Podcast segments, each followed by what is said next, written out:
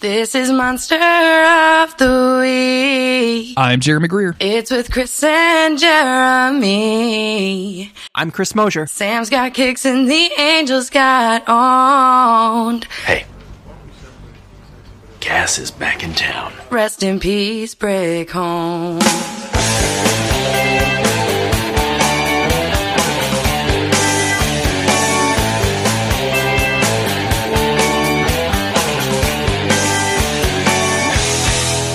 This is Monster of the Week, the creepy but necessary podcast where Chris and I are covering every single episode of the TV show Supernatural for your pleasure. We get zero pleasure out of doing this podcast. It's only This is this is a pleasureless marriage. pleasure. This is a, this is a, we sleep in two different beds in two different rooms in two different states.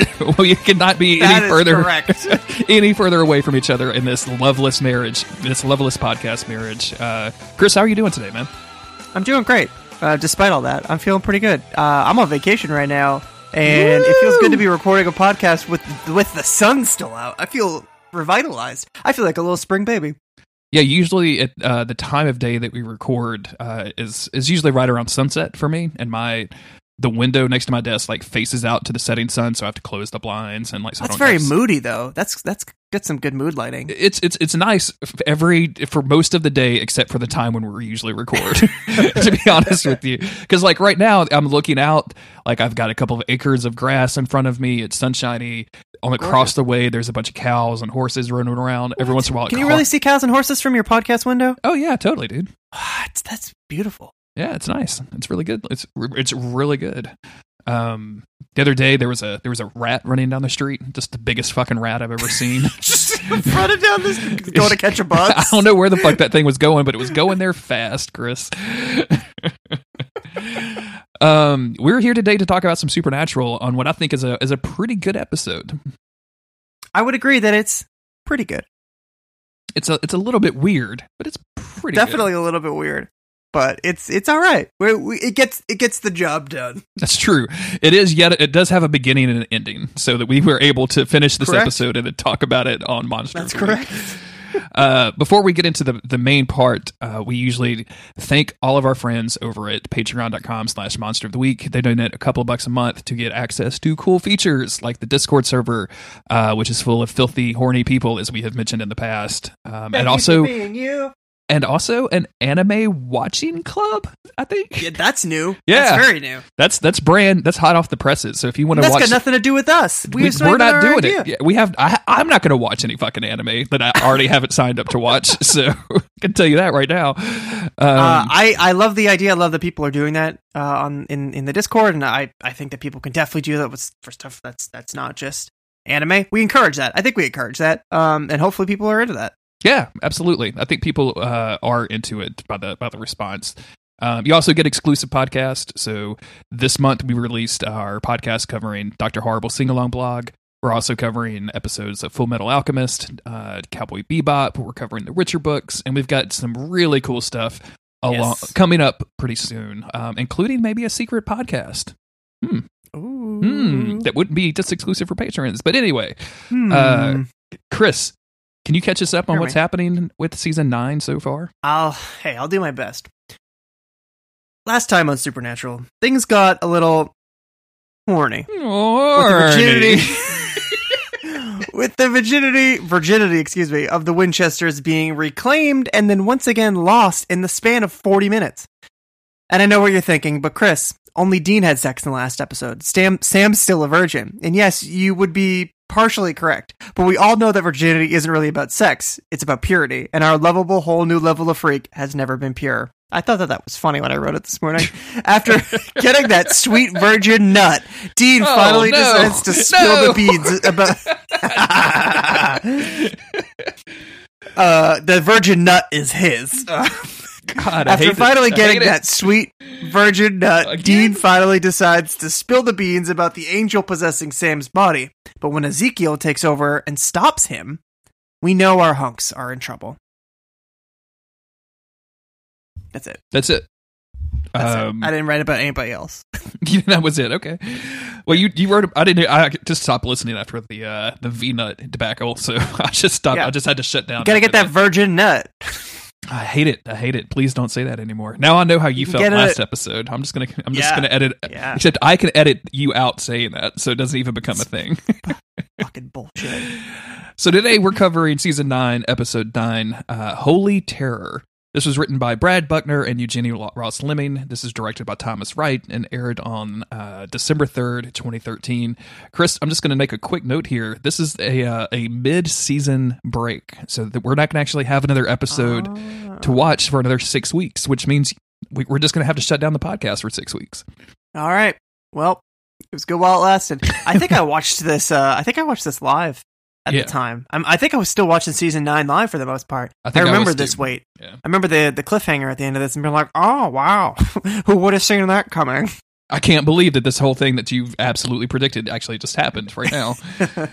Um, the episode description is an angel war begins. After a massive angel slaughter occurs, Sam and Dean arrive at the scene to investigate and are surprised to run into Castiel. While investigating, while investigating, Castiel is captured and tortured. Meanwhile, Dean questions Ezekiel's demands and wonder if it might be time to tell Sam the truth. Uh, I'll give them points for that being the most boring description of this episode and also relatively accurate. So good job, guys. You're doing well. all right, all right. You know, I was thinking we need to switch to those Netflix descriptions because they are tight, they're concise. But you know what? This one's all right. These are these are official CW episode descriptions. I don't know where the Netflix Alright. b- is getting their stuff, but this is It's that's just some intern typing them all in. yeah, it's it's it's probably somebody in our Discord who's un- Yeah. unwilling to say who they are. Show yourself, you coward. Um, also, I noticed when I was copying and pasting over uh, all of the actors and actresses that are in this episode that. And this could not. This may not be the first time it's happened, but it's the first time I've noticed it. Uh, Misha Collins as Castiel is listed as main cast, not a guest star, not a special guest star, Ooh. not a co-star. So Ooh. that was the first time I noticed this. If I if I've missed it in the past, uh, I'll Well, please let me know. they had to make the distinction because there's 900 characters, 900 named characters in this episode. Um, just like going through the list, like Sam, Dean Winchester, Castiel, Kevin Tran, Metatron, Muriel, Theo, Malachi, Choir Lady, Female Angel, Angel, William, Red Dog Edwards, Angel Bodyguard number one, yeah. Angel Bodyguard number two, and Police Officer. So that's that's all of our dog. character names that are just in the it like it, there's there's a lot more past that that are probably named, but this is just like the top ones, right? hmm It's kind of crazy. Yeah. Um. Should we get into it? Yeah, I do. Uh, in our in our previously on segment, uh, I do like to. I do just want to mention that like they created, they accidentally created a Destiel like AMV. like in the first the first thirty seconds is nothing but Dean and Castiel like staring at each other and saying that they're going to be there for one another. Like it's crazy. Yeah. It, it was an extra long uh road or yeah whatever last time previously on. It felt like it felt like it was a little bit longer this time. I don't know because we're catching up uh, on a lot because this is a big episode. Yeah. They had to do the previous eight episodes. That's exactly right. Yep. Um, so we start this cold open. I actually kind of like this shot, this establishing. I mean, you know, it's gonna go bad in two seconds. But we see a little white church bus, like right, right driving out in the country of Wyoming, and uh, it's for a glee club, a church glee club, and they're singing "This Little Light of Mine" as they just like roll up on a uh, on a on a local biker bar, like out in the sticks somewhere. It's like so you know that this is some like KKK shit. Um, it ain't it ain't gonna end well. That's all I'm saying. It doesn't. If if I were th- this choir, if I was the bus driver, I would look at what was ha- where I was driving to and be like, you know what, guys, or you still to me, you know what, choir girls, let's let's go get a burger at McDonald's. This place Yeah, isn't. let's just go somewhere else. yeah, this place maybe isn't our vibe. Like maybe we're looking we're looking for a different kind of place with like a soda machine, like one of those Coke flavor machines, right? There, one of those is Sure, not in here. sure. Yeah, No, no, just a lot of repressed emotions in there. Uh, none of them good. Um. So, but the uh, the choir group goes in and they they line up, and I guess I should have known at this point, like, oh, something's up here because the way that all the bikers react to like this one little woman coming in, you'd think at first they'd be like, oh, this is weird. What are you doing here, stranger? Uh, but then they get all real defensive that she's there. I'm like, I don't care how much you want to protect your territory, like this one little lady, and then of course all the other identical looking little ladies come in, uh, and they're they're having a they're having a standoff because it's not bikers and it's not a glee club. It's angels. It's angels, and uh, they tell him like, "Hey, you need to get the hell out of there," and then they just start fighting. And uh, we see this from the outside of the bar, where we see that kind of typical blue light flashing as the angels die, and we hear yelling and grunts and, and stabbing noises. Um, and then out from out from inside the bar, all of the choir ladies uh, walk out one by one, now covered in blood, and we get to Yeah. see some shots from the inside of all of these dudes just dead on the floor. I like to write my notes the way that George Lucas writes his scripts. I just put Oh. in brackets "they fight," and it's just three pages of "they fight." Um, Excellent. and that's that's how I convey the action at Supernatural because they, They fight, fight. and yeah, there's there's well, there's some slaughtering, and I like I like the scene of the Glee Club club coming back out just drenched in blood. They're not. I don't know that you can call them a glee club, Chris. They're a choir. Like they're they are They, specifically. it said Glee Club on the bus. That's where I got that. Did it from. I really? didn't just Okay. make that up. Yeah. Okay. Because I thought I, I thought a glee club was specifically high school. Like I thought mean, that- yeah, same. So maybe they stole the bus. Maybe they stole the bus and just got it wrong. I mean, they're angels. They don't get pop culture like demons do, Mm-hmm. right? Because I Glee Club is not a reference that I would reach for. It's not a it's not a term I would just pull out. I only said it because it was written on the bus. Glee was probably popular during this time. I think that's what is what where this is going. Um, Definitely. in the main episode, Dean and Sam are riding around in the Impala, except it's not really Sam, it's Ezekiel, uh, who tells Dean that Sam is much improved and it shouldn't be, take much more time to heal him. And Dean says, That's what you said weeks ago. I'm getting tired of, of waiting, uh, and I, you, you need to hurry this up. And Ezekiel basically responds and is like, Hey, look. I can't I can't do that. I'm going as fast as I can, but in the meantime, we're off investigating angels which you know can directly endanger me. So you should not be doing that. And uh, I like Dean's just being like, if I don't do this, Sam's going to find out about it and ask me about it. Like, I don't know what else to do. Yeah, yeah. Sam's gonna think it's super fucking weird if I don't investigate like the most glaring angel issue that we've ever seen. So like, yeah, we got to look into it. Um, he's like, also, how that? How do you even know that we're doing this? You you just you just listening in on every single thing that we say? And he's like, nah, man, I only uh. Ezekiel's way different in this episode, by the way. Yeah, man, I don't know. Uh, you know, I only get to like uh, bits and pieces, word here, word there. You know, hey, pepperoni, it's no big deal. oh wow! Like, I "Whatever thought this was going to be. I thought Ezekiel had spent some time at the beach in California, but no, you're you're telling me that, he, that he's he's he's like a ex surfer that lives in like downtown New York now, right? Like just delivering pizzas. know. Is that what's is that what's happening? the voice just come. It just I don't plan anything. I just say, hey, hey, what's uh, you know? It just it comes out of my mouth. Um, I'm gonna I'm gonna take Jared Padalecki to task in this episode for some acting some acting decisions, uh, but not Mm-hmm. Okay. quite yet because Ezekiel, uh, you know, goes Is back it because he's doing the surfer bro voice? All because he's talking like a fucking surfer the entire time. You I don't not- know, man. I just think you should stay away from angels. You should not use the word tubular when you're talking about cosmic matters, Sam Winchester. Jesus Christ. tubular is a level in Super Mario World is not a word that you use. Just Um, like Jared, please stick to the script. All right, man. Whatever you say. I, I, dude, I. All right, dude. Uh, For sure. Ezekiel goes goes back into Sam's head, and then Sam kind of just resumes where he's talking from. Uh, th- they do this really quickly, and I think I think Jared handles this this very well. Uh, Sam, however, realizes that he has just somehow lost fifty miles. Uh, Dean tries to chalk this up to the trials, and then Sam's like, "I don't really think so. I think something might be genuinely matter, genuinely wrong with me." And Dean's like, "Don't worry about it, man. Would I lie to you?" And I'm like, "Jesus Christ, Dean, why, why would you ever say that to somebody Yeah. you've been actively lying to for months?" Sam's like, I mean, yeah, fucking do it all the time, dude. You're, and also, yes, as a matter of fact, you you lie to everybody. yeah. Gee, that's like your thing. It's fine. Like it's not a big deal. I'm used to it. Like, Is there a single Yeah. person that you love that you haven't lied to, Dean Winchester? Like, uh, like Yeah, seriously seriously. thinking about that. Uh, Lisa, Ben, John Winchester. I guess Mary. He was too young to lie to Mary, but I too- he was too young to lie. but I guarantee you. Well, I'm not going to say anything. I'm just I'm just going to say that there's some like world out there where he has probably definitely lied to uh, Oh, Mary for sure, Winchester. for sure. I don't doubt it for even a second. Um, Sam, yeah, Sam's getting pretty frustrated because he's like, I'm missing chunks of time. I don't care what you say. Missing chunks of time. This sucks. This I feel like something wrong. with I me. feel like somebody who just started watching volleyball anime and then woke up and it was the next day. I f- yeah, I feel like one second it's it's you know eleven on a Monday, and suddenly it's it's Tuesday at eight a.m. I'm hungover. I'm confused, and I know a hell of a lot more about volleyball than I did last night, and I don't know what happened in between. All I know is how to spike and how to guard. Oh, Those are things I need to know, but here I am. So they get to the, the crime scene. Sam is in the background the whole time, like practicing his spikes, and he doesn't like he doesn't know why. He's just like, one- going up. Usually, He's developed this muscle memory that he just doesn't get it. he doesn't understand why he just doesn't kick the volleyball like he did throughout his entire Yeah. life. now he has That this, this weird right motion with his hand. Yeah. and Castiel just keeps looking over at him because guess what? Castiel's here too. Castiel's great this episode. Castiel Um, is is very good. Um, he's doing the hunter thing, and I really like this this exchange of agent, agent, agent. Like- Sam gives him like a long like agent, like he, like he's super. Amu- I like Sam and Castiel here because Sam is obviously fucking clueless to what's going on. He has no clue. Um, so, so he's just really like bemused to see Castiel here. Where Dean is like, oh fuck, like Castiel, you can't be here because Ezekiel doesn't want you here. You know, Dean's stressing out about the situation, but Sam is just like, hey, get a load of this guy.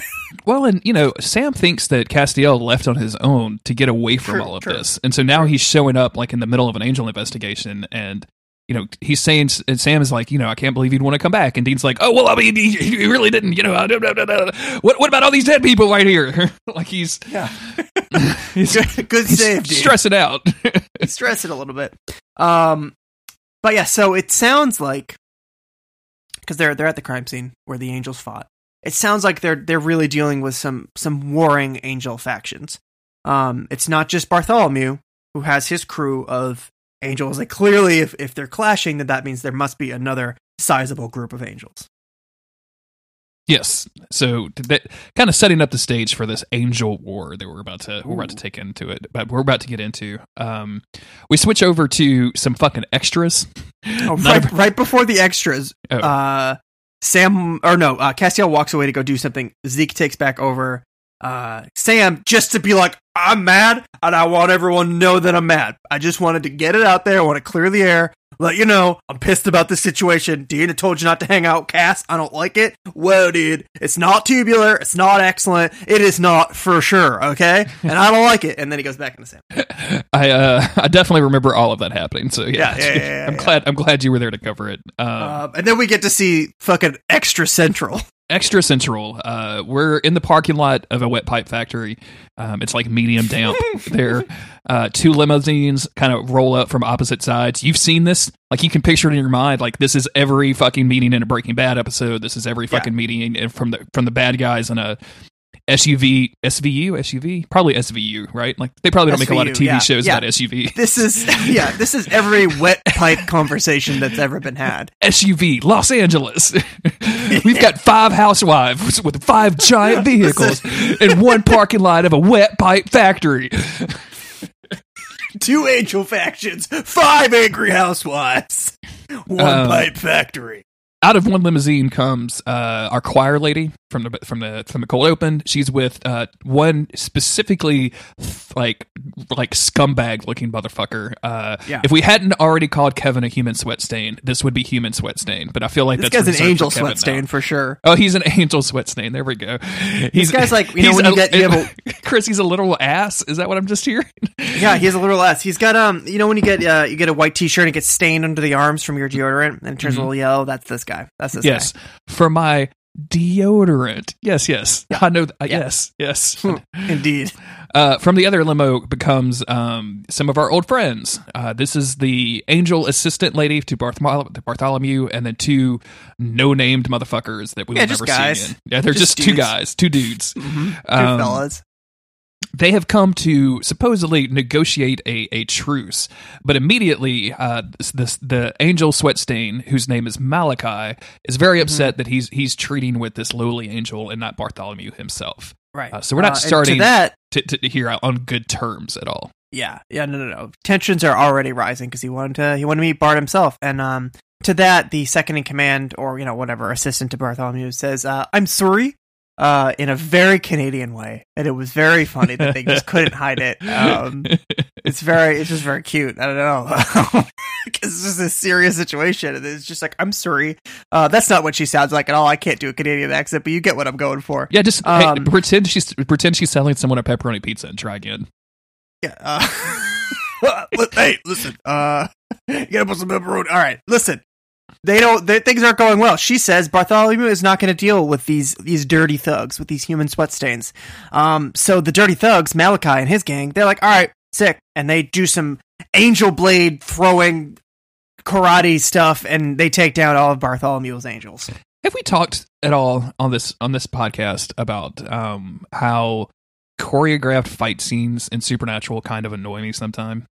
I, Sometimes, I don't think we have, but I'm there with you. like this this like kung fu delivery system that they have devised to to to throw these eight, like definitely well balanced for throwing angel blades across a, a wet fi- pipe factory parking lot is it's fine. Like i know what I, I know what it is. I just i don't know if this is just old man jeremy yelling at some some some fighting clouds but it just why do the angels know like all know like kung fu and how to throw shit and all this other stuff they're like warriors, bro. but so are you telling me like but I feel like angels wouldn't have to physically do any kind of warfare. Exactly. Uh, yeah. Like yeah. what kind of like I don't think that it, I don't I didn't think the angel blades were literal angel blades until they started showing up and somebody melted one down for bullets. Like it's- I didn't think they were something. I, like it's just Yeah. ridiculous. Because remember when like Castiel told us that his his angelic form was like four stories tall and it was blowing out. Right. Why does he have an angel blade? Were you carrying around it like half of a fucking toothpick to stab somebody with? beats me, dude. I have no idea. And a lot of Um, times this stuff doesn't get uh doesn't really get in the way. I don't mind watching Sam and Dean get thrown across a room, and that's always pretty funny, especially if they get knocked out at the end. But when it's just nothing but like all extras who were going to die by the end of the episode, I just don't give a fuck. So it's, It's just really this scene is very funny to me because it's like, you know, they obviously they they wrote the scene, they shot the scene, they got everybody out there for the day, um, and they took care of it. It was probably you know it was probably quick little thing. It's just these random extras who aren't on the show talking about such serious metaplot shit. In a strange location, they probably didn't meet uh, Jared or Jensen. One of the guys meets Misha later. Like that's that's pretty cool. But it's just Misha, it's Misha just so showed up because he thought it was a different scene being recorded. Oh, are we Yeah. not here? He was Am like, I not "Oh, here today? my mistake." he got guilted into staying on. Jared tricked him into thinking that he was on set this Jared one hundred percent tricked Misha into being, being there. That's that's the only reason that they met him. Hundred percent. Oh, he's like, oh yeah, we have a big scene where Castiel saves, and he was like, all right, I guess you know I don't have, I'll be there. Um, they're like, oh, he's, yeah, you're not in the script because there's there's no lines, so you just but you, you're there, you got to be there. Uh, I should find up I should find just- these these actors on IMDb and see if they will respond to interview requests and just say. So did you meet Misha? Is that? Can you give me Did your you Misha meet- story? And like, well, funny enough, Jared actually tricked him into being there. um, it, it's just these these strangers, and I mean, there's nothing wrong with they're, they're acting. It's fine. They're just strangers talking about Metatron and Barthol. They're saying all these words, and it's just very silly when you think these people probably have no fucking clue what's going on. I barely do. And I'm what I love this show, but these strangers in this wet pipe parking lot are just talking some nonsense to each other. They get a paycheck and they go home, and it's just it's just funny, just funny. The uh the, the last part of the scene is um after Malachi's uh group kills Bartholomew's group, uh, the camera zooms in on scuzzy looking Malachi and he says, "And so it begins," as if this was fucking Twilight or some other bullshit. Uh, it's very hammy and over the top, and I kind of hate it. Yeah. Uh, but we switch over to the local bar where Sam, Dean, and Cass are hanging out, getting a beer. Uh, and you know, Castiel asks, like, "Is it okay that I'm here? Like, I'm just want to make sure." And Dean's like, "Oh, you, I, I, I, wait, wait, wait, let's, let's change the subject."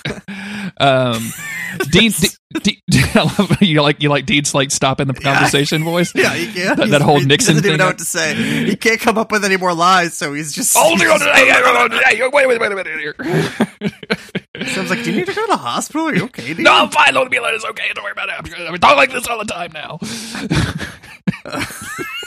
then he has to keep up the lie and talk like that all the time.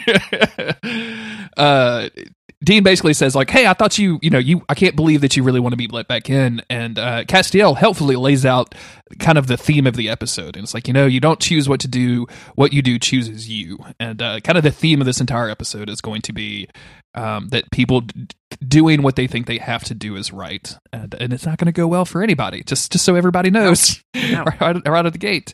And uh, I appreciate that. That's a consistent theme. Whenever when some, whenever, whenever anyone thinks they're doing the right thing, they're not. Exactly. Uh, and this is how you know that it, it's a Buckleming episode because Castiel and Dean spend some time reminiscing over how hot that Reaper that Cass boned was, and how Castiel Yeah. had a really good time until she started torturing him. Like I don't.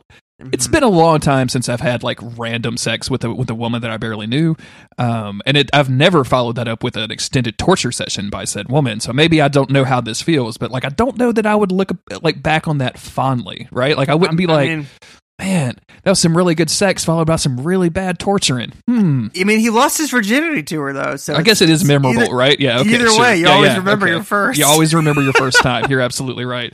Your what, what did you call it? You always remember your virgin nut, right? That's right. That's right. He got that big virgin nut. So, you know, he's not going to forget that even though he got tortured after the fact.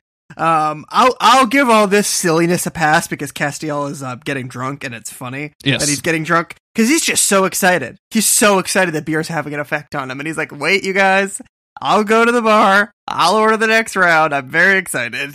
Uh, and this is where Ezekiel comes in and he's like, dude, I thought we talked about this. You need to get rid of him, okay? I'm really serious. I'm not hanging out with him. That guy sucks, all right?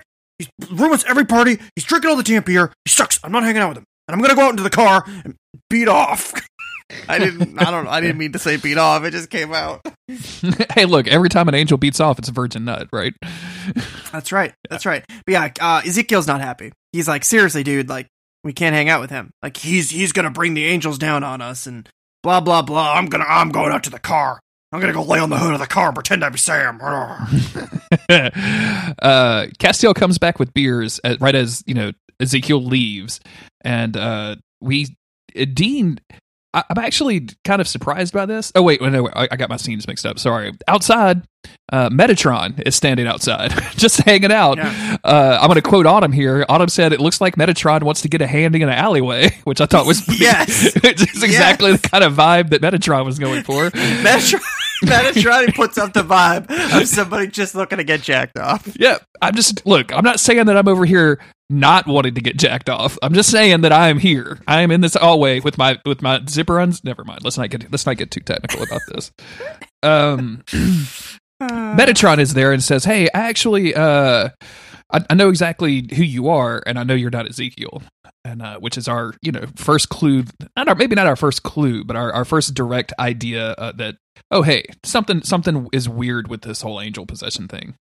Yeah. Um. Because immediately the angel inside of Sam is like, what? Uh? this is Um, uh it's not gonna i'm not gonna get into it just yet but anytime that sam is not acting like sam or ezekiel i think he do- jared does a bad job um but i'll i'll, get to that in a, in a minute when we have some Okay, more extended okay. 16s uh, we go back inside uh castiel says like yo dean what's up like what why did i have to leave? And surprisingly and i don't know why i'm surprised at this because dean has traditionally been relatively honest with castiel. He just kind of lays it out. He's like look sam was in a really bad way. I had to make a tough decision.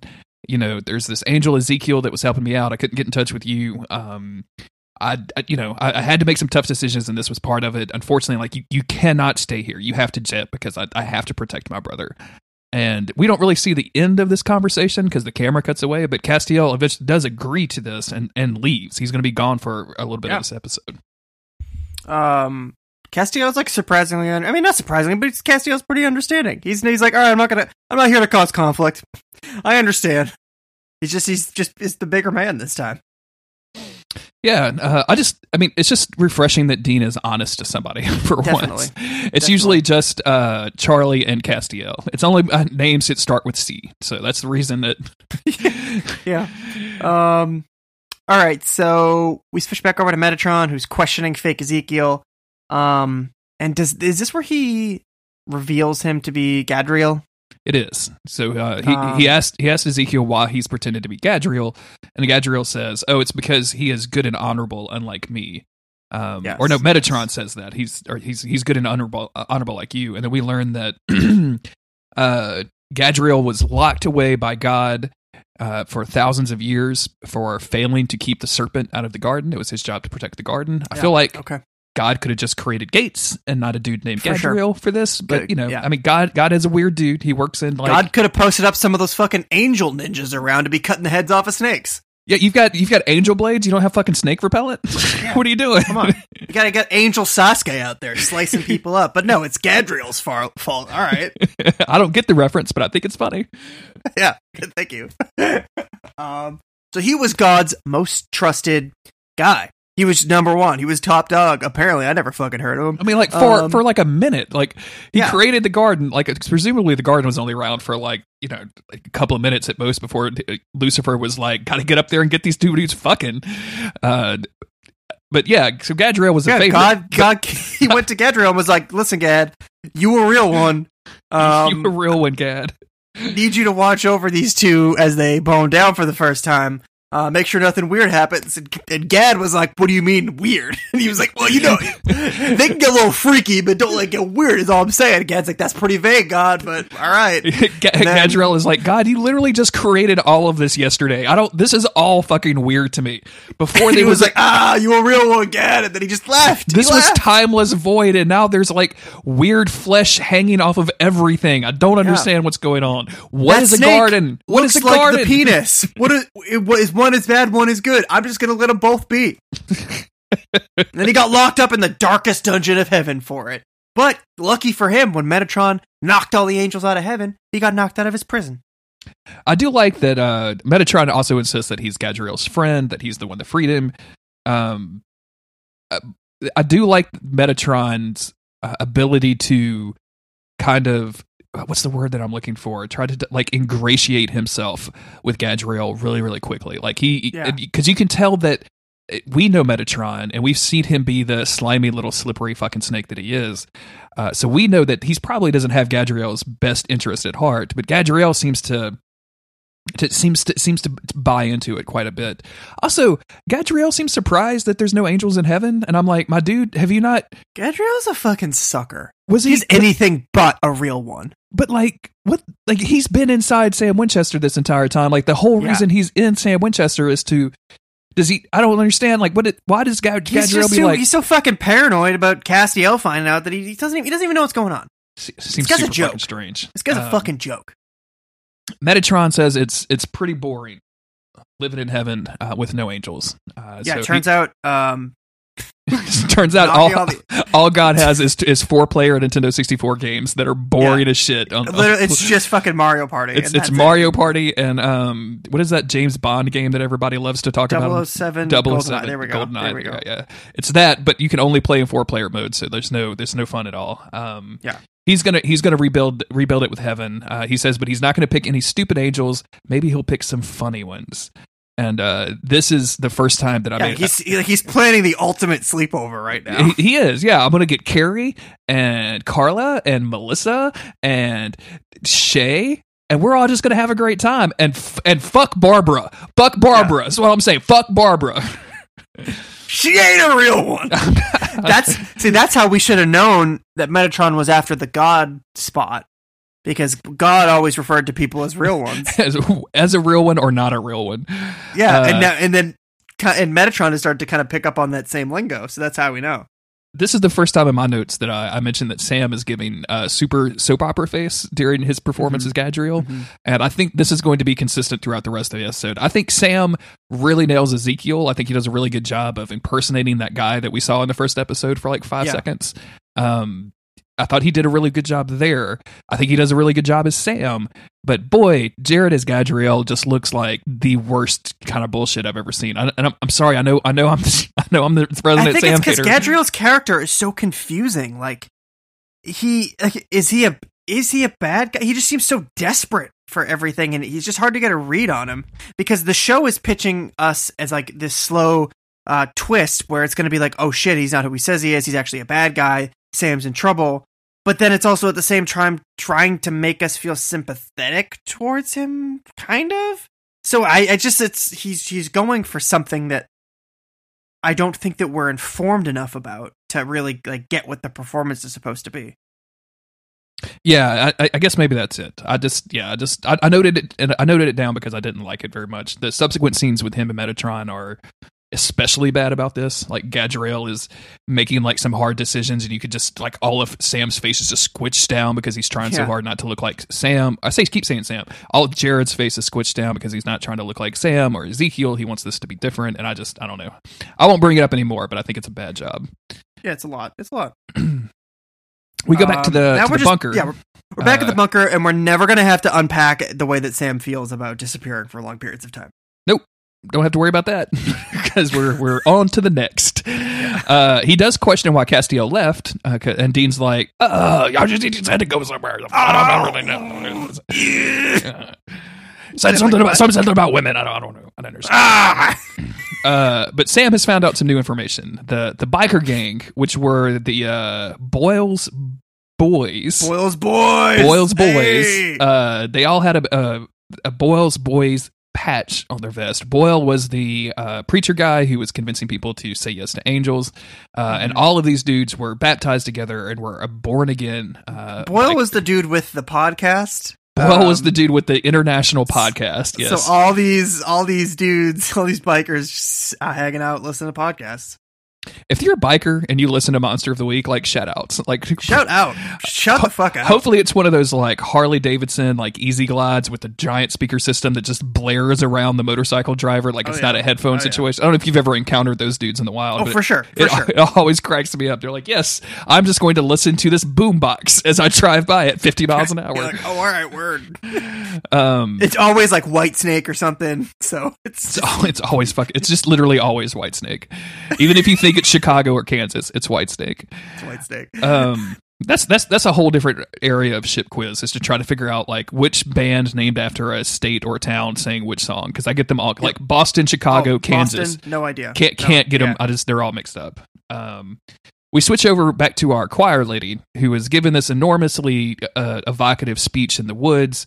There's a campfire. There's a bunch of like just random looking idiots around this campfire. Yeah, just fucking, Um, just dopes. Just a bunch Just of just a bunch of fucking like blockheads, man. That's all they Yeah. are. just extras in the woods. They got called out. um, Once again, Misha's on set, but he's not in the scene because he's been tricked. This, this time it was Jensen. Jensen and Jared just high five. Got him twice. Jensen, no, not you too. Uh, Kevin Tran is in the corner. I'm gonna get him too. Uh, They're all fucking low, low five and Kevin behind some bushes. Like, oh, yeah. Um. So she's she's given the speech of like accepting the angels, saying yes to the angels. While that's happening, we get these uh really shots from very high up, looking down onto the campsite as this like blue energy forms that are obviously angels start swirling around. Uh, obviously, she's she's she's trying to get more angels into these people, but before she can go too far, and, and everybody seems really excited about this prospect. Uh, Bart's crew shows up and murders fucking everybody, including the choir lady and all of these innocent bystanders. Yeah, they get straight up just assassinated. Just faces melted, people stabbed. It's a it was a drive it was a drive by angel assassination. It was a lot. It's just Yeah. dead extras in the woods. It's- a bunch I mean, of that, dead that could extras be in the woods. that could be supernatural subtitle, but that's that's what we got here today. Scene five: dead extras in the woods. And then, then you got then you got Misha on the side, and he's like, "What? Are they like are the, are the boys? They try to send a message to me? Like, what is going on? Do they not want me as the third main character on the show? What is what am I supposed to take from this? Is this some weird uh, heterosexual hazing? I don't understand. Yeah, it's hazing. Um, Yes. From here, Yes, we we go back to Metatron and, Gadriel, who are who are still talking. Um, I didn't really, I don't really know what they're talking about. All I know is Gadriel says uh, about Sam Winchester, "It's a mess in here," which I think is really funny. Yeah, fucking that. Yep, we all we know that. Yeah, Anytime that anybody can see inside Sam, they're like, "Jesus, kid, what is wrong with you?" It's like somebody touching a hot stove. Like, oh shit, I'm never going to do that again. I have learned that Yeah. lesson.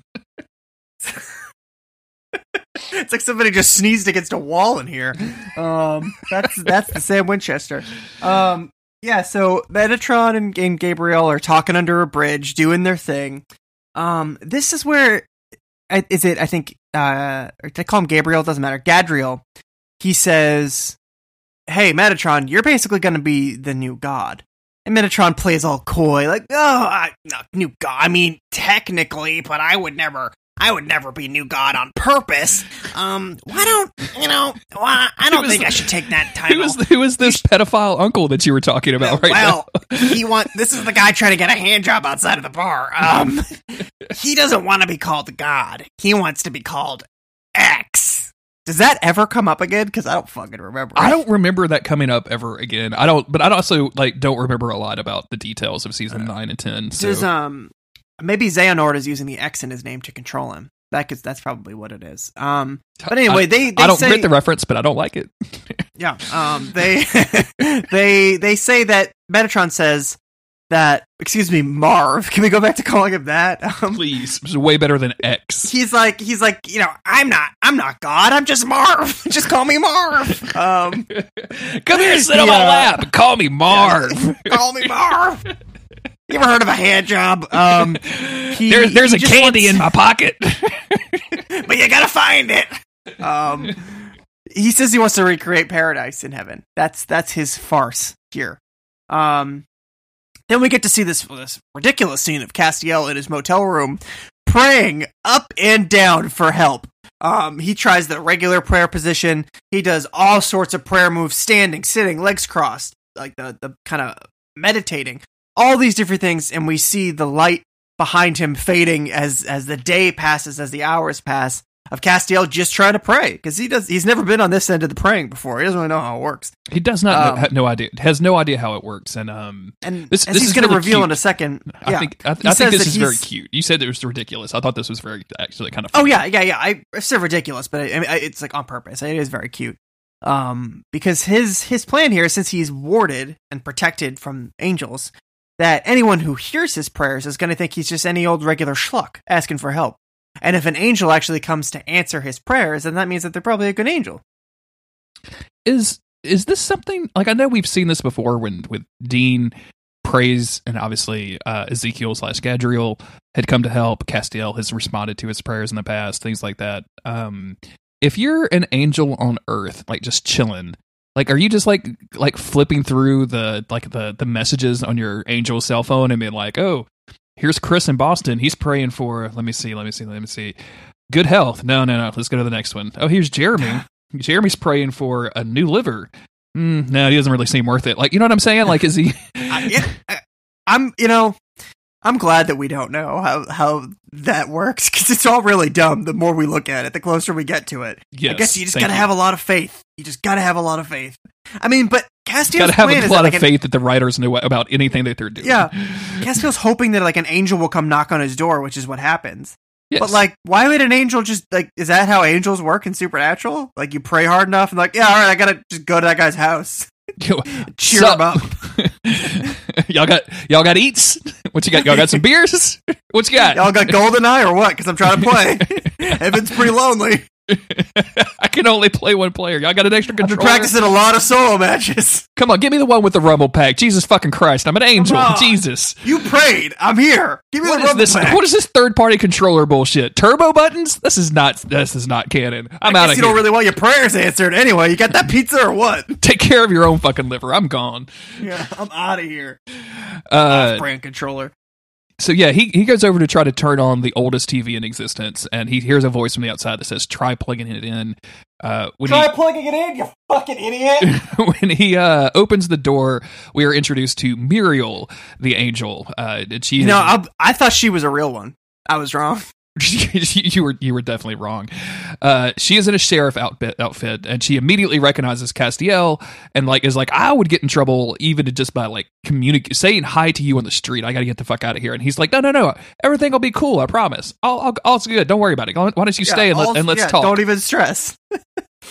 He goes he- Um, right up to "I'll protect you," and then follows that up with saying, "But I'm retiring tomorrow." But I'm sure nothing bad will happen. yeah, yeah. Uh, I'll protect. I mean, I don't have any powers anymore, but I'll protect you. Don't worry. I'll about it. protect you. Yeah. Um, He before just we wants see, info. yeah, he just wants information. Is, is this where he gets it, or do we um, do we go Um, we go to the bunker where, we no, uh, back at the Kevin for a bunker. Yeah. yeah, we got Ke- Kevin's in this episode. What? Uh, Dean and Kevin are reviewing the tablet again, looking to see if there is a way to reverse any of the the spell that that Metatron did. Um, some of it is like encrypted, kind of like Metatron wrote things in a code to hide it from prophets so that nobody but him could read it.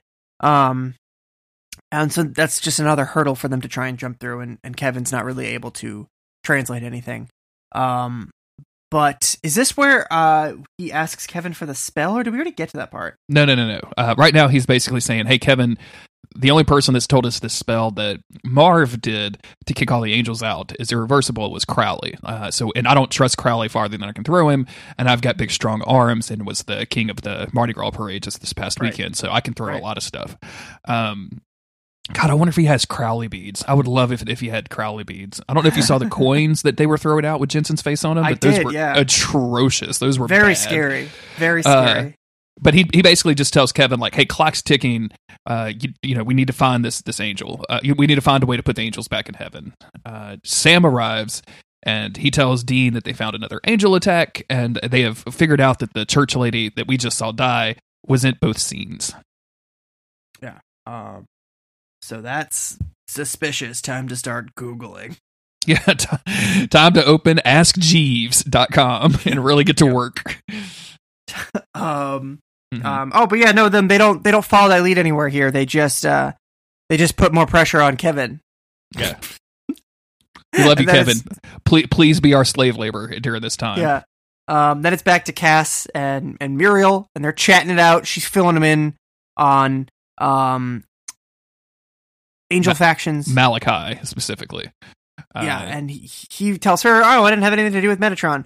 Um, but yeah, basically, it's like you know, we got Malachi on one side, we got Bart on the other side. Regardless of who runs heaven, it's going to be hell up there. Like neither of them are, are somebody that we want in control. One of them looks like a sweat stain. One of them's just a real blowhard, and we don't need either of them. Um, but then bump up, uh, angels bust in.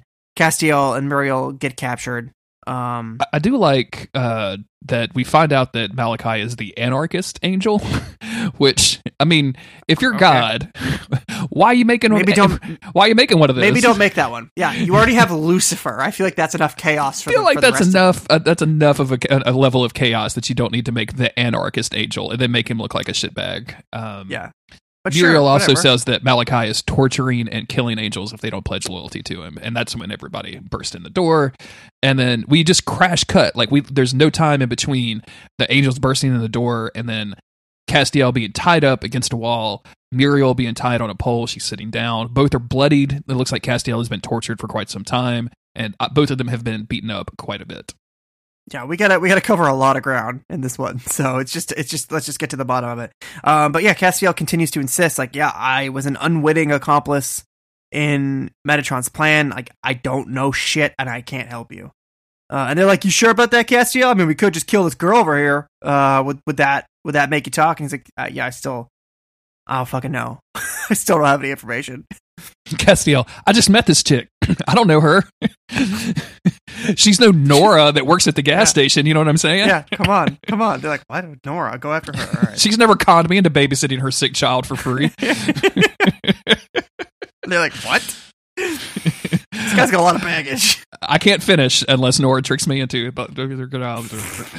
Um, yes, Malachi continues to question them. Uh, they eventually kill poor Muriel, R.I.P. Muriel, shortest appearance of an angel in just about any of these she was a real one. she was a real one. Uh, She had like a whole costume and everything. I was like, she's got to be important, right? Yeah, she. You know what the problem was? She was dressed up too much like uh, Sheriff Jody Mills. Right. Like it just right. looked too much up, too much like Sheriff Jody Mills. So they couldn't. I think maybe maybe Jody killed her. Maybe what's her name? The, the actress Hey. that plays Jody just was like, It's hey, like, no, no, know, no, no, no. There can be only one. There can be only one person that almost gets killed. Yeah. Every woman that gets killed on every episode. Uh, after he kills, uh, after they kill Muriel, uh, Castiel questions like, "I can't believe that this has come to this. Angels killing angels." And Malachi kind of turns this on him. It was like, "How many angels did you kill while you were in heaven? How many angels killed when they f- were killed when they fell?" And he he does a really good job describing like their scorched and broken wings on the way down. He starts naming names of angels that died. Uh, most notably, he names Ezekiel's name, and of course, uh, Castiel picks up on that, but continues to listen to Malachi. I. I kind of wish that uh I kind of wish that this was our reveal. This was our, our initial reveal of of this, because when it's Ezekiel getting called out by Metatron to his face, that's like okay, whatever. But like if Castiel was the first one to learn that Ezekiel isn't who he, he says he is, that would have been I don't know. I feel like the tension would have been a little bit bigger. It's still there because now we're like, whoa, who the fuck is this dude and what does he want? What is he doing with Sam's body? This isn't good. But um, But they even set Yeah, it up. don't I, feel like that maybe was an early draft of this because later on, Kevin's going to ask Dean, like, have you noticed Sam leaving a lot? Like, where is he going? And, and Dean's like, yeah, he is being a little weird. Like, it's almost like they, they originally wrote this to, for this to be a twist at the end of the episode Mhm. and instead kind of layered it throughout, probably because of the thing that happens at the end of this episode. Like, they wanted to build towards that as opposed to building towards a twist. Uh, but they just left some of this other stuff in here to as, as far as when people find out or don't find out. So, Right, right. um, so Cassiel refuses to talk. Malachi leaves it over to. Uh, I don't think this guy was named. I just want Okay, see. his name is Theo. Oh, yeah, that's right. His name is Theo. Yeah, he's he's listed. He's actually I think it's listed. short for something, right? and no, it just says Theo in the in the in the cast listing. Also, in in the order of importance, it's Muriel, Theo, and Malachi, which seems Okay. kind of- just for the amount of time Malachi is on screen doesn't seem fair. Um, Malachi leaves. He leaves it to Theo. Theo like does his best threatening torturer routine, and then eventually is like, actually, if you can uh, get a message to Metatron, like I'll be his number two. These all all these bitches crazy. I need to be. I need to be Yeah, out the fuck yeah. out. I get got to Let get him- out the fuck this. I, Let him know that I'm a real one. Um, that I will. Uh, I will have know his that back. I am a real one. Yeah. Cassie was like, "Why does everyone keep talking about this?" I'll wear my virgin nut around my neck in a little vial. He can have it at any time. You can have it. He can have my virgin nut. Just, That's, Pro- that, there's some potent. There's some potent magic in there somewhere. it's probably definitely a, a spell ingredient at some point. Like the boys maybe haven't encountered it yet, but they're gonna need an angel's virgin, virgin nut. um, I like I like this Castiel here because Castiel realizes he's got an opportunity and kind of just convinces him like, yeah, actually, I do have a special. I kept waiting for it to turn the other foot. I was too, too used to. Game of Thrones and like uh, you know Theon Greyjoy getting up on the rack or whatever. Um, where I was like, yeah, he's gonna he's gonna think that this guy wants to join sides with him, but not really. He's just tricking Castiel into admitting something so that he can you know torture him or whatever. Um, but uh, nope, that's that's no, it's just being honest. He's Theo is just a fucking idiot, just like he was on the Cosby Show. Take that, forty year old suck it, TV show. Relatively Um, then- nice guy whose name I don't remember. yeah, he uh Castiel gets he, he he gets set free. He does a little Yes. bit of uh, angel judo, uh, and then like eats this dude's grace through his mouth. How do you feel about this? Like he he slices he slices this dude's neck know. open. The dude's grace. Number one, we've seen we've seen angels' necks get cut before. Uh, like it seems to have to be like a special kind of nick to be able to get the grace out. Like there's a there's a grace artery right there in like the front Sure, of your sure, yeah, something. definitely. Um, but like he takes it out and just like consumes it and just just this slurps it up like it's an oyster on Bourbon Street, and uh, Yeah. it's it's. I, I, like I don't just think the idea that you could just steal somebody's grace like this and not just like steal it to like but to imbibe it and to get your angel powers back for a little while because that's what happens. He he slurps it up like the his his entire body shines in this golden light. All of his wounds are healed. All of the blood on his face is dried off. His clothes are pressed. It's a really nice light was what I'm saying. It's all I all love the, the, the, the the clothes are always pressed after the fact. yeah. I got this item in Persona 5 the other day. It was really nice. Oh, nice, nice. Yeah, um, he's good. He's fucking, he's jacked up cast, and we know that it's good because he fries this dude's eyeballs out. Do you? But do you dig this? The, the concept that angels could steal another angel's grace and then Ah, just it, uh, I mean, it felt like it was a pretty big deal when Metatron did it. So the fact that it's just like willy nilly happening here, and I mean, I think it's happened a couple times, but it just fe- it feels very casual here. And if anybody's going to be able to do it, honestly, I'd give it that to Cass because he's had it done to him and he's experienced more than the average angel. He's hung out with the Winchesters, who are two of the brightest wizards of their age, and he, you know, he's picked picked up on a thing or two. But I just overall the concept of just like an angel gobbling up another's grace, I don't know. I don't. Yeah. This this Seems feels like when fishy. souls became a currency, right? Like this this Yeah. this kind of has the same feeling to that. And I don't I don't really care that much for for the listeners out there. Like it doesn't bother me about the show. I just wanted to get Chris's opinion about it because it's our fucking podcast and that's what we do on this podcast. Uh, but like it doesn't like it's not something that takes me out of the moment. I'm just like, oh, okay, cool. Like this is how we're gonna get Cass's powers back. Um, and we'll see. I mean, I th- I think it's under uh a kind of a, a temporary thing. I don't know if they say that explicitly in this episode, but it feels like he's gonna have to keep juicing up um, if he wants to uh, keep those powers. Which in I, I for some reason I'm more into that because it just creates more um, trouble. Like it's not it doesn't fix Cass's problem. It's just a band aid over it. But it, the whole idea of it itself is a little bit uh, a little bit much. Uh, you also mentioned that Castiel uh, roasts this dude using his like hand to the forehead routine. Yeah, uh, he just absolutely lays into him. He's like fucking Scarface looking motherfucker, I- dumb ass, trying to hang out with. re- he just realized him. I realized that Theo had to die because he was an angel working for the other side. But this poor vessel, who is like li- Yeah. was literally trapped in his inside this, and who like uh, it was like I did not. I would thought I was saying yes to God, not fucking Theo. like Theo is a No, dick. right. Right. Um. Yeah. I just I just feel I do feel bad for all of the humans that the angels are possessing during this time because Yeah. Castiel wastes everybody in this. We don't see it. Uh, we see Malachi coming in the hallway later and realizing that all of his dudes are dead and that uh, Theo is, is burned out on the floor and Castiel is nowhere to be found. So that's, you know, but that's that's a problem, my man. that's a severe problem. Yeah. Um, and yeah, Castiel, is this where he calls Dean to be like, "Hey, buddy"? Oh no, we have Kevin and uh, we have Kevin and Dean talk.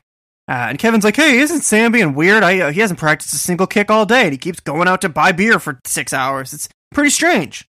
Uh, Dean agrees, but before they can really talk about it, uh, Castiel calls Dean, fills him in on the kidnapping situation, uh, says the line, I did what I had to do, uh, referring to killing all of these angels, which obviously he did not want to do. Uh, tells him that he's got his grace back, um, and tells him, like, if we're going to war, I need to be ready. And then tells him about Ezekiel, which of course freaks Dean right the hell out. Dean is extremely worried that this incredibly bad decision that he made will now be compounded and made even worse. Yep. Uh, yeah. Turns out, yes. Yeah. Yeah. It's being made worse. So he rushes to Kevin immediately, and he's like, "Hey, I need a spell that will allow me to speak to an angel's vessel without me speaking to the angel." Like, cut. Blah blah blah. It's a very specific thing, but his reasoning is like kind of legit. He's like, "Yeah, we got all these um, we got all these vessels, or his excuse, I should say, is kind of legit. We have all these vessels. If we could just communicate with them quickly." Then we could have them eject their angels, and we'd save the, the host or whatever. Blah blah blah. Um, of course, he's never going to use that. Kevin Kevin should know this, somebody. this something's up right now. Like Dean is concerned about saving a person at all. like once once you get Right. possessed, That's not a. You're, a shit. you're a fucking piece of tra- trash in a Winchester mine. You know, I, I'm will say that I think I think the Winchesters cared about saving people when they were in their twenties, but they're in their thirties now. That's true. Yeah, They ain't got time for this shit. I also cared more about saving Um, other people when I was 20. Nowadays, right. fuck every. No, I'm kidding. I love you guys. Yeah, now your back hurts probably all the time. It really sucks.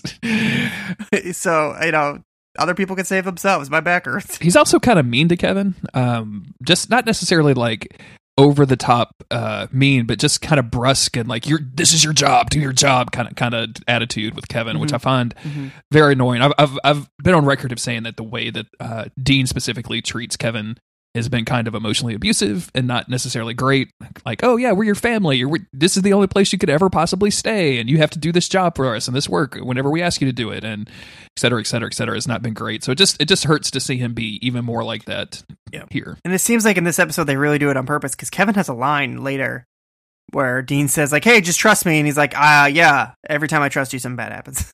Yep. Because Kev- Um, Kevin's aware of how shitty they treat him. Oh yeah, and he realizes he can't do anything about it, which is even worse.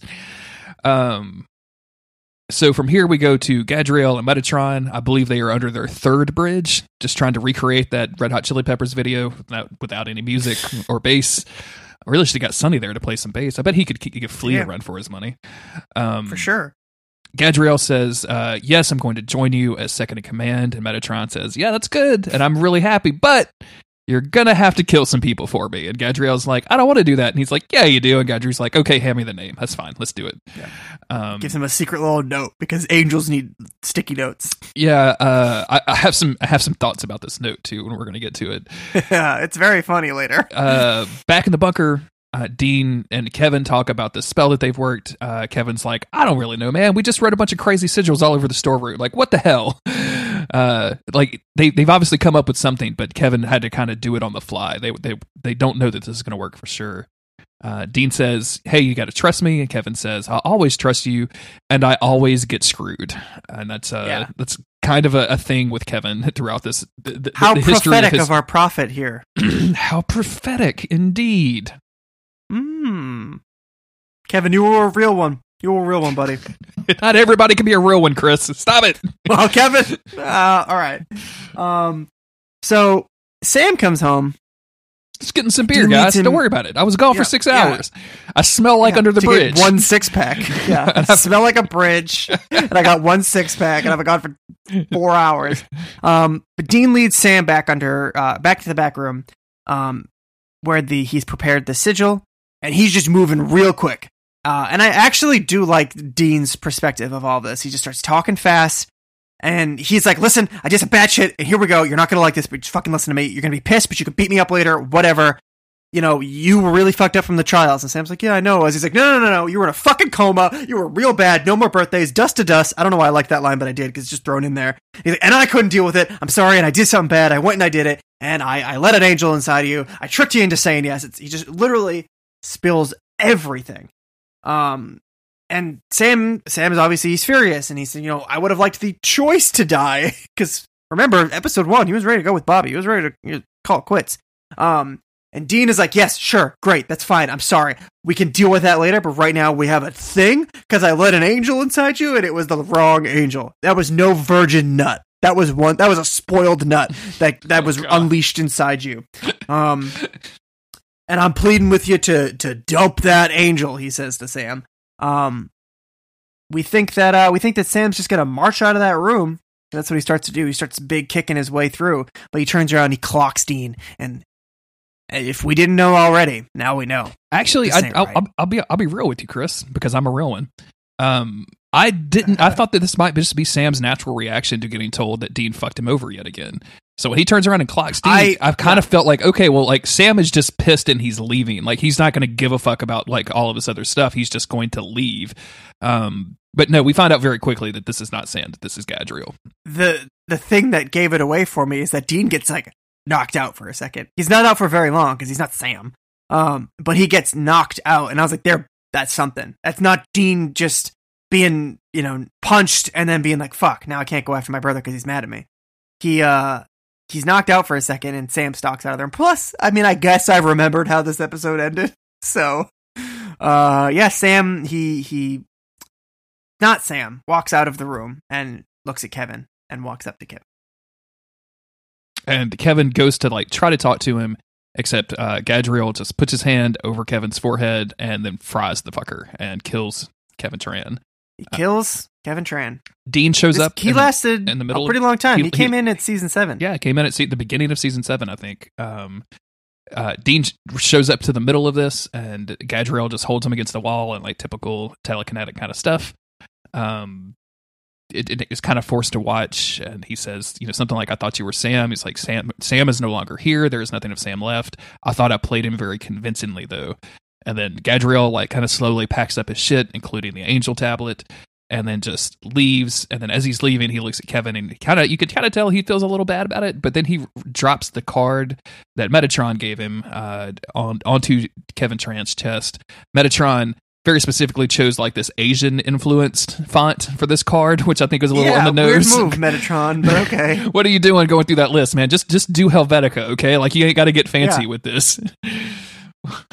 So Um, I just thought that was a r- really random. yeah, no, thing. I noticed that too. It's it's a weird script that he chose, but I mean, whatever. He's Metatron, I guess. He's you know Marv. He's a crazy guy. Um, yeah this this episode ends with Sam. I mean, well, Gadreel in the body of Sam leaving, and Dean left there. He's just saying he's just saying Kevin's name as if he's expecting. I mean, I mean, he knows he's not going to answer him, but he says Kevin twice, spills that single tear over his eye, and then the episode ends. And Dean is left nine episodes into season nine. He is or ten, whatever this is. He he is left uh, about as fucked as he's ever been. So a couple of things that we neglected to mention. I think during Dean's confrontation with Sam, aka Gadreel, uh, Dean at one point says that he did what he had to do to save Sam. Um, at the end of this episode, Gadreel, as he's leaving, tells Dean that, uh, about killing Kevin. I did what I had to do, and of course, Castiel said the same thing about killing a bunch of angels to get out of Oh. Malachi's clutches. Yeah. Uh, and that's when I mentioned that at the beginning of you don't choose what you do what you do chooses you and all of these all of these beings all of these entities thinking that they have to make these decisions that it's the right thing when it's very obviously the wrong thing like Yeah. the only one that might can skate off here is is castiel i'm still not 100% convinced what dean did was any kind of right whatsoever uh, it seems very self-serving but I, I, li- Yeah, I like the fact that it's actually a theme, and uh, for a Buck episode, I think this is this is pretty good. Like, there's not a whole yeah, lot they're of drawing some some good thematic lines Yeah. uh, in, in in letting us know, you know, Dean is allowed to do really bad stuff as long as they're they're doing it correctly. And I'm not, I mean, I'm not trying to shit on Dean here. Um, he's he's allowed to do bad things, and it's allowed to be part of his character as long as it's done right. You know, as long as they can really work with those themes and not just be like, oh, he did a bad thing, but we forgive him because he's Dean. Um, and this seems like at least they're they're trying to play with that idea by, like you said, showing several different characters quote doing what they have to do, um, what they think is right, and how that's always wrong. And maybe we should be learning some lessons from this. Uh, but yeah, I, I like that they're at least trying. I do too. And uh, and like you said, Dean has left a position that where he is well and truly fucked. Um, he he's he's shoved away Castiel, who uh, is is confirmed going to stay away from him now, even that he ha- even though he has his grace because now he can be easily detected. Uh, Kevin is dead. He's still got Crowley in the basement. Uh, that's probably not not a good thing to have for a very emotionally damaged Dean right now. Yeah. Uh, but he, you know, Gadreel is gone in Sam's body. Dean is left with absolutely nothing. And uh, I think, again, we mentioned at the top of the episode, this is a six week wait between the end of this and the beginning of the next episode, where I think as a podcast, we're going to observe that just to put everybody through. You know, you know how parents say that they're gonna like when they have kids, they're like, "Oh, I'm gonna make them start on the Nintendo," and I'm like, "No, you're fucking not. You're gonna make them start on whatever distracts them so you can take a nap." Like, we're not gonna. Yeah, Um, but yeah, we're not actually going to wait for, make you guys wait for six weeks. Uh, but I feel like this is a, a, a really solid cliffhanger. As much as I hate these midseason cliffhangers, like I, Supernatural does them pretty well. So Yeah, yeah. Um, I have no clue what's going to happen, how they're going to get Sam back. I'm pretty sure that it's going to happen in the next episode because that's how this show fucking works. yeah, But um, uh, uh, I have I have some vague ideas about what happens in the rest of the season, but they're not totally concrete. Uh, I I knew what was going to happen in this episode. I Knew Kevin was going to die. I remembered that. But as far as what happens in season nine after this, not sure. Because things I could be thinking about could be season ten. I don't. I don't know. Um, so I'm interested to see how this is going to play out. How Dean's going to deal with this. I'm curious. Uh, at the at the when this episode aired, um, Osric Chau, the actor that plays Kevin Tran, uh, wrote a, a a lengthy tweet. Um, in fact, it was so lengthy that you had to go to TwitLonger to read it. Would you be curious to, to read this? You think this would be good podcast content? Yeah, I want to hear it.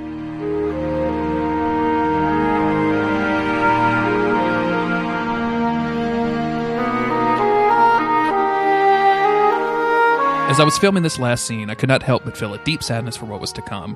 It was inevitable, after all. Of course, of course it was. Kevin Tran, advanced placement of Ann Arbor Michigan, was supposed to die less than a heroic death by the end of Supernatural's seventh season. Sam and Dean would take a moment to sigh and regret, and then move on as they should, and we would have done the same. The show was supposed to be nothing to me, but it became everything. It's weird to stop and think just how far Kevin has come since I first met him and how much he's been able to accomplish in such a short time. He's lost everything and everyone he's ever known, forced to run and hide at such a young age. You kind of wonder how else he was ever going to rest in peace. They said every prophet was supposed to have an archangel tethered to them for divine intervention should there be danger. Danger. Chuck had Raphael to protect him from Lilith, but by the time Kevin had become the prophet, the archangels were either dead or locked away. I would like to think that the, S- the supernatural family had been Kevin's angels all along and the biggest reason for his survival. I thank you for that. These thoughts were swimming through my head as I lay there on the floor in the darkness. I had prosthetics on my eyes so I couldn't see, nor could my eyes be seen.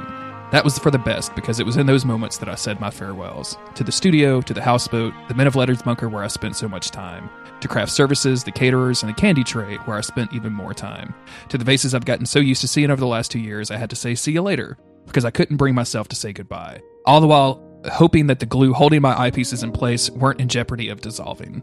It's been an amazing ride, and though I knew it was coming, it's still this strange sensation that I can't quite readily describe in this mindset. I've met so many wonderful people, and I've made up so so many emotions, so many memories I'll cherish for a lifetime. But it's that time where I say my thanks and take that last step into the fandom and let that world envelope me as I continue to support the show and the fans that have changed my life. Thank you for everything you've done, everything you're doing, and everything you continue to do. Thank you. And yes, I do think hashtag Kevin lives in all of our hearts.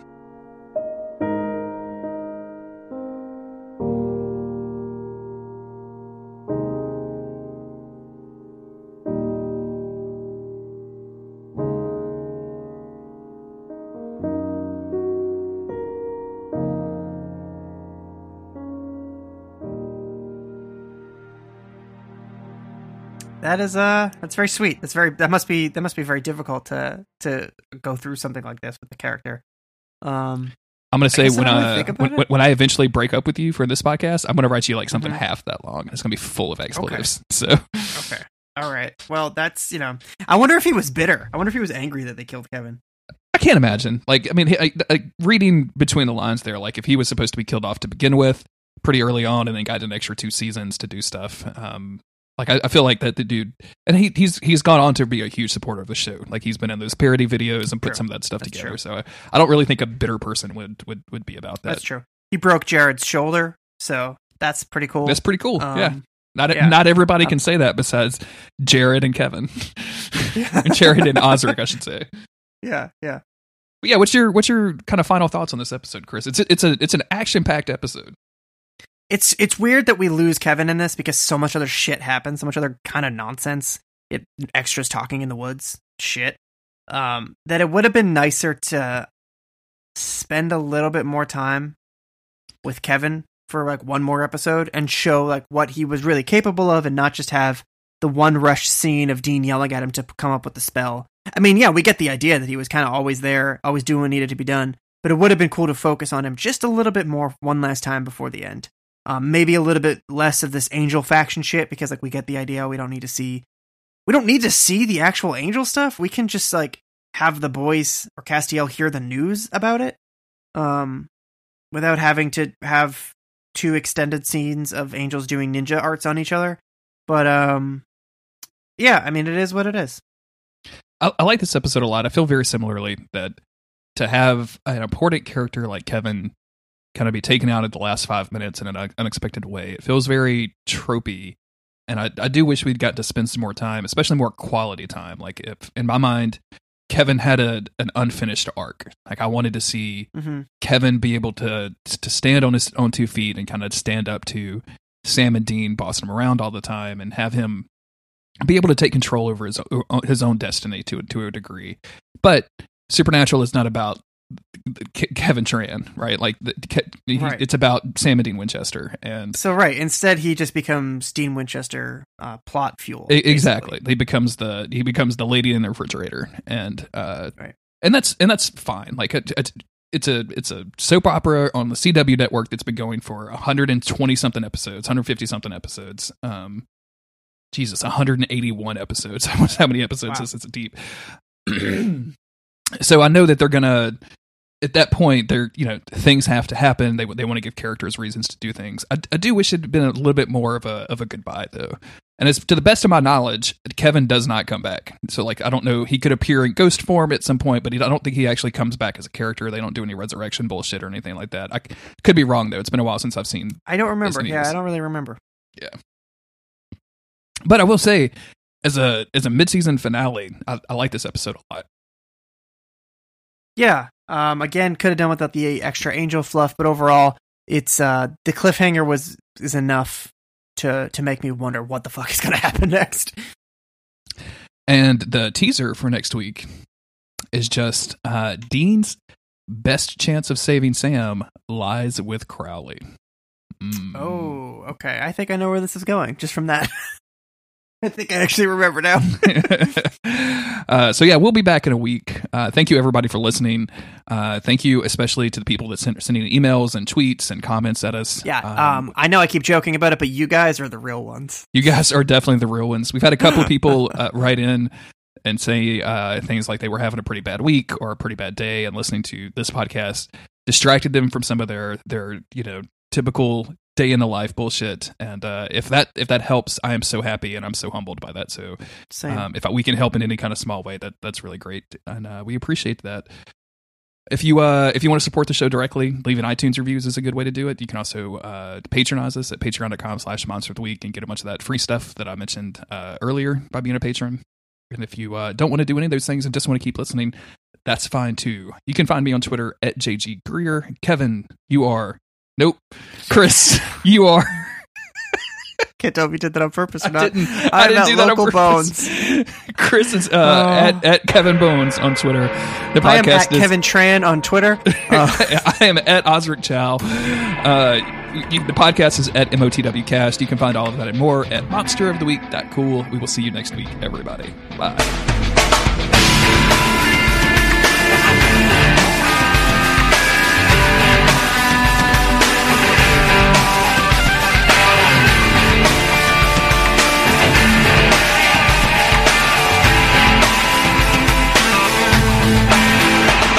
Prophet underscore the Lord. Kevin. Uh, that's an inappropriate, Kevin. That's inappropriate. All right. Woo. Locked in. This is a good timing because I gotta go to the bathroom. Oh, I'll definitely leave that in the outtakes. Don't worry. It was um like you're like, oh, do you want, want me to read this thing from Osric? And I was like, yeah, I really, I, I really did want to hear what he had to say. And as soon as I said that, I was like, oh fuck, I gotta go to the bathroom. I should have. I, should, I planned it poorly. but I really want to hear it. Hola. Hey, What's happening? how are you doing? Let me start recording. Here we go. I'm doing well. How are you?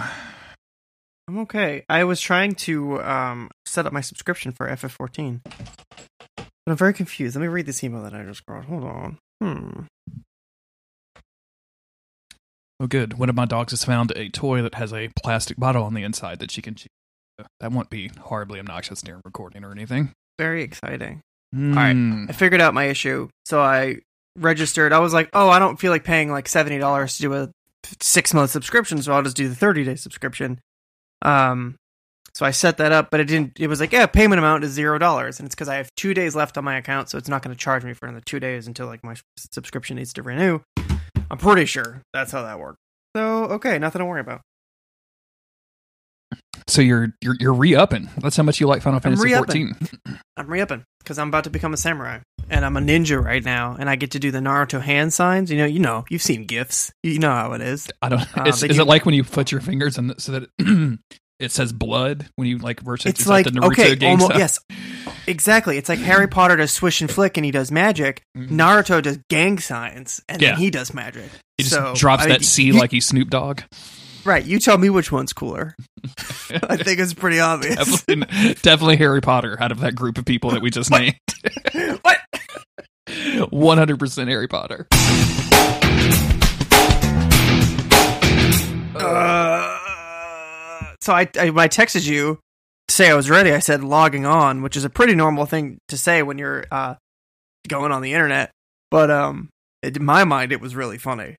It just saying logging on is always funny to me. Um, because you know, logged on gamers, Yeah, of stay course. logged Yeah, on. Uh, Once you log, I'm looking- once you log on, you can never leave. Just like that classic Eagle song.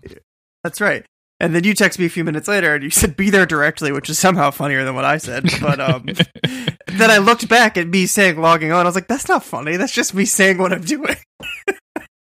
Oh man, I'm I'm uh, I'm reading this chat and it turned from the Game of Thrones trailer to uh, talking about Lord of the Rings, and this dude is being an extremely pretentious asshole about Lord of the Rings. That's never good. Um, so far, let me see if I can find Is it an R chat or some? No, no, no. This is a different chat. This is just some random internet chat, so that people don't go to try to look for it. Um, I see. but basically said like, "Oh, you haven't read the Silmarillion." Well, there you go. like after he made a point and someone called him on his bullshit. He's like, that doesn't really Yeah. like I've read the books and That watched the movies and like I don't really get the, get the point that you're making. Well, haven't you read all of that stuff? Yeah, haven't haven't you read the expanded universe? L O T R E U. Have you read any of Tolkien's Middle Earth books outside of Hobbit, Lord of the Rings? The guy's like, nope, and he says, well, there you go. There Like, you go. okay. Like, all right, I'm sick, fucking nerd. Here I go muting this conversation for a day and a yeah, half. did you just own yourself? You fucking nerd. God damn. Self own like that hardly ever, ever happened. Hey, bud, how was Mardi Gras? Uh, Mardi Gras was extremely good, man. We had a we had a really great time. Uh, it was just really fun. Like I, I can't really like you probably saw the pictures I was posting on Twitter. I was I was making everybody very annoyed by posting Twitter tw- constant streams. You were just getting everybody all all in their feelings. I was. I don't want to say fired up, but a word that might be adjacent to that maybe starts with an H, uh, maybe ends with a Y. Um, hyphy. what are you talking about? hungry. oh, oh, I see what you're doing there. They were feeling hungry. Yeah, I was. Uh, it's it's very obvious who have who has tried oysters in their life and who has not. Who has been too scared to try oysters? Because everyone who has been too scared I- to try oysters is like, I don't ever want to eat that. That looks disgusting. And everyone who has tried an oyster is like, that's fine, or or they really really like them. Like that's the three the three ways that that goes. I don't. I don't know if I've had oysters. I've tried a lot of weird seafood, but uh, not that I'm not that oysters are that weird, but um, I just don't know if I've ever had them. Uh, it's definitely the, that classification of seafood where you think to yourself, who was the first? who did this? yeah. Who looked at a shrimp and was like, you know, if we just take it like it is, drop it into some hot water with some salt and pepper, and then take it out and peel off everything, this will be delicious. like, who was the first guy? Man's got to eat, you know. Man's got to eat. And I'm sure I could look that up, but I don't really want to. Uh, Mardi Gras was good. We we did not get the the party that night was weird. So um so Autumn is a part of a crew. Uh, if you're not familiar with Mardi Gras terminology, a crew is a group of people. K R E W E. Oh, Um, that's the important part is that we spell things. badly. spelling does change things. um, a crew is a group of people that gets together and then uh, participates in a parade, either with a float or a walking parade. Um, there's a there's a your crew name is usually like something funny or dumb or grand. So um, Okay, she's the she's the goddess's crew. Very It's- cool.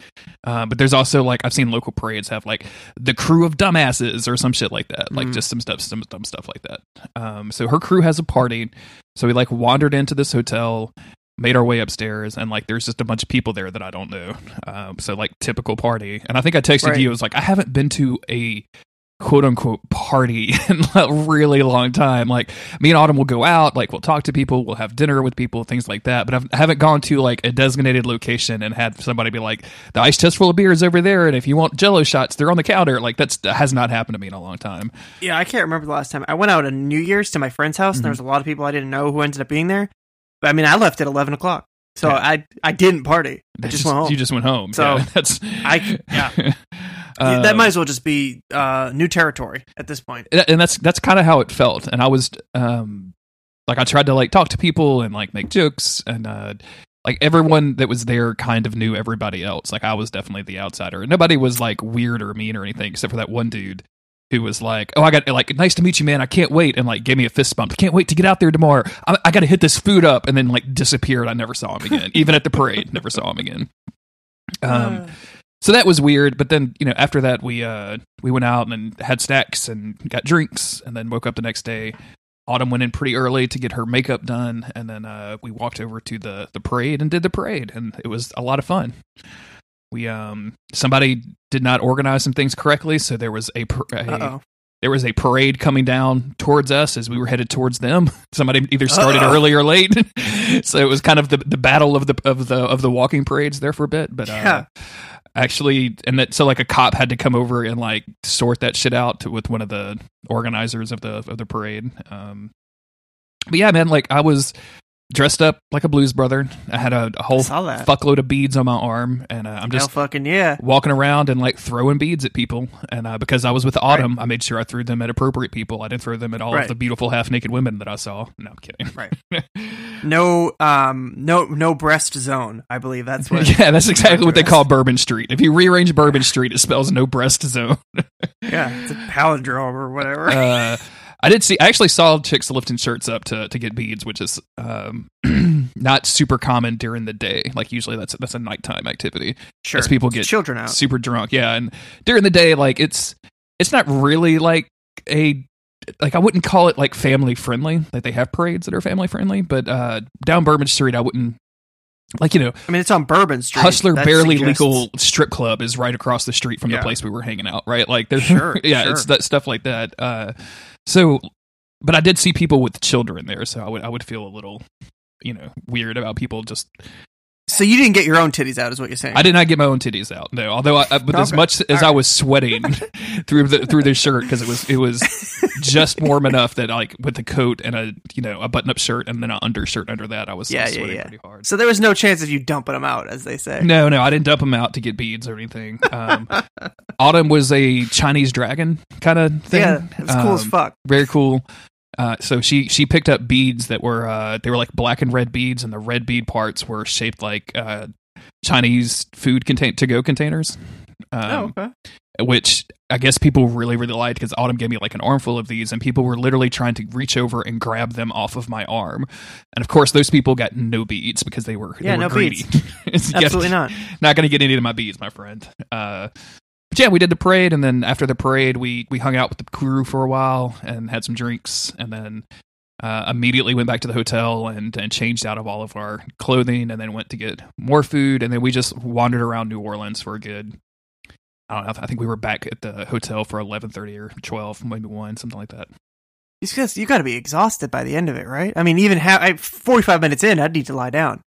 Yeah, it's it's a lot, but you get a you know like here's the thing like if I told you right now like hey Chris it's 60 70 degrees outside I need you to dress up in a full Blues Brother outfit and dance down a street you'd be like I'm not fucking doing that that sounds Too terrible much. but Too much. if you have a band behind you or in front of you and you have like a bunch of people on the side of the street all like cheering and waving and clapping and yelling at you all of a sudden you get that like rush of energy and you just I literally danced down Sure. Bourbon Street like for like 40 minutes I danced around New Orleans like that's a fucking crazy thing to do That's pretty um, wild. So yeah like by the end of that i was like a little tired but you get so like energized that you know hey i'm not, not sleepy. Let's let's go change clothes and let's go have some beers and see what else is out there. And uh yeah it was good. We uh we ended up at a thai food place pretty late at night which is right next to the hotel thankfully that i think saved our life.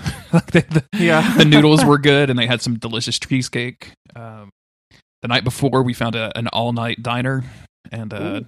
Made some friends with with people in there and that was a lot of fun so yeah just new orleans man you just make a bunch of friends and get drunk with people. The last the last big event I went to was probably like PAX East like three years ago, and I walked around for three hours and thought that my legs were gonna fall off. Um, that I mean that you don't have that that energy of like a of a living city behind you. I guess when you're at PAX East, you know you Mhm. don't have like life driving you forward and keeping you going. Um, you just have the stinkiest nerds. In yeah it's a much different environment gathered in yeah. one place. So I guess I guess that's that's the difference there. Um, also booze Man. booze helps so, or maybe you got a little bit of this. I'm sure you must have been. You must have been exhausted. But uh, yesterday I had to wake up early, and I didn't have to wake up early, but I woke up early and, and shoveled for two and a half hours because there was so there was so much snow, and Jess's car was buried. It was a whole thing. I had you know we had to deal with it. Um, and I I don't think I've been that tired in a long time because I don't work out. I don't work out like that certainly. Um, and just shoveling the wet heavy snow, it just took it out of me. And my my my body is aching today. Mhm. But weirdly, I had a ton of energy after the fact because that's you know that's what exercise does. that's what exercise does to you yeah like it actually makes you kind of like you know if you go to the gym and like run for an hour like you're going to come out of that feeling pretty energetic you won't feel like you'll feel like you know tired maybe but not you know i need to go lay down or anything um yeah the next day thursday night we didn't walk around a whole lot on thursday night but of course friday was the the parade saturday i woke up uh, fairly early, and me and Autumn just jumped in the car and left. We were home by like ten o'clock, which is great. Uh, Nice. Relaxed all day. Autumn made like a really elaborate meal. She made like braised ribs and gremolata pasta for dinner that night because she was kind of like, oh, well, we bought a bunch of good food in New Orleans. I need to remind you what we do at the house. Um, but we were in bed by like eight o'clock that night.